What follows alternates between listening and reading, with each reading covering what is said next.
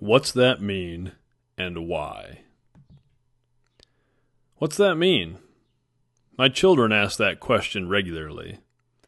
That has a lot to do with my son Mickey being eight years old and my daughter Claire being seven. But I imagine it also has something to do with how I talk with my children. Largely, I speak with my children the same way I speak with everyone else.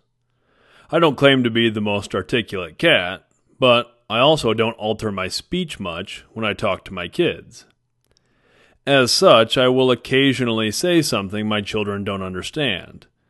If I use a word like minutia, irreverent, or juxtaposed, my children will listen intently, ask what the word means, and I'll explain. Just recently, Mickey and I were waiting outside a public restroom for Claire. We had to hang around for a bit before Claire rejoined us, and when she did, Mickey surmised as to why it took her so long in the bathroom.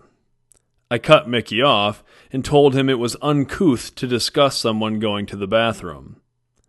That led to a discussion on the meaning of the word couth and people who might be considered couth. I love those sorts of conversations. Kids are good at asking questions, and I'm not much for dumbing things down. I would rather empower my children to ask questions about things they don't understand than risk missing a learning opportunity. It's hard to know when children will start understanding certain concepts. But I'd rather be early to that party. I'd rather set the bar and have my children rise to meet it. Fortunately, my children are at that wonderful, curious stage where they aren't afraid to ask, What's that mean? I fear we lose that as we get older.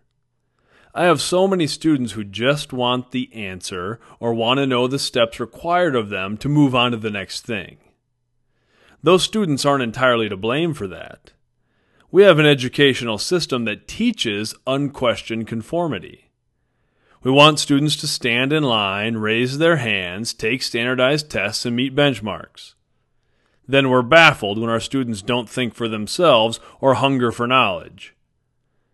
There's a reason for that uniformity, and it's not all bad.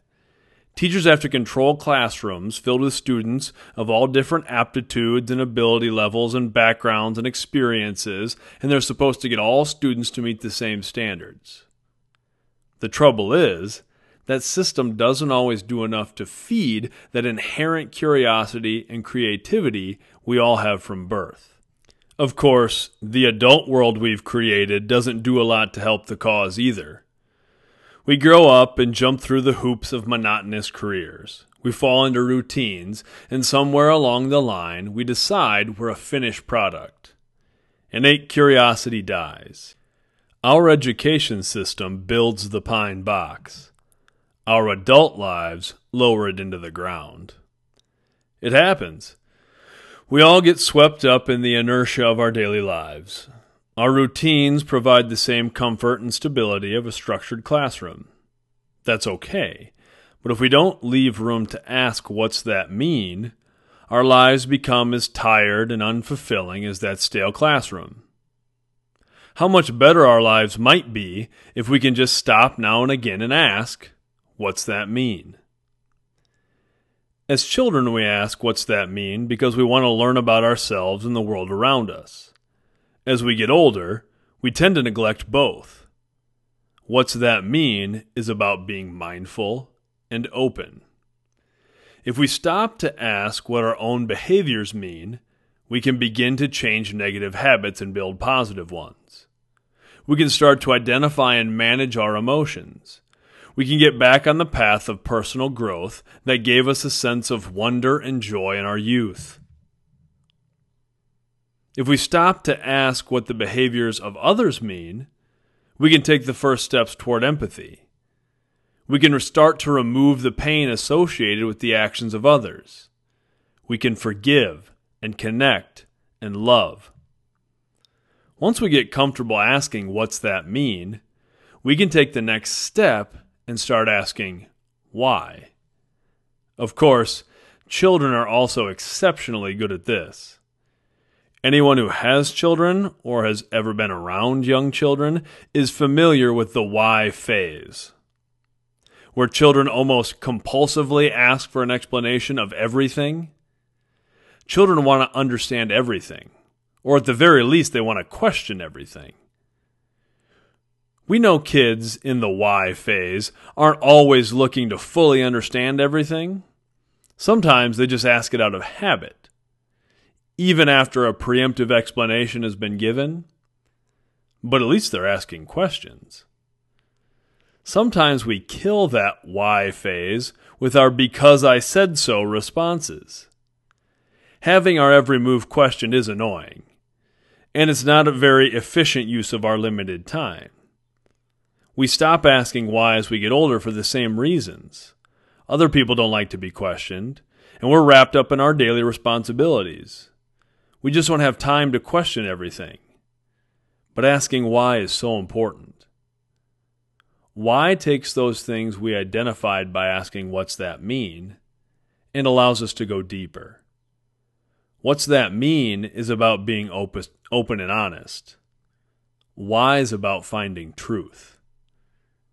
Asking what's that mean helps us better understand the world around us.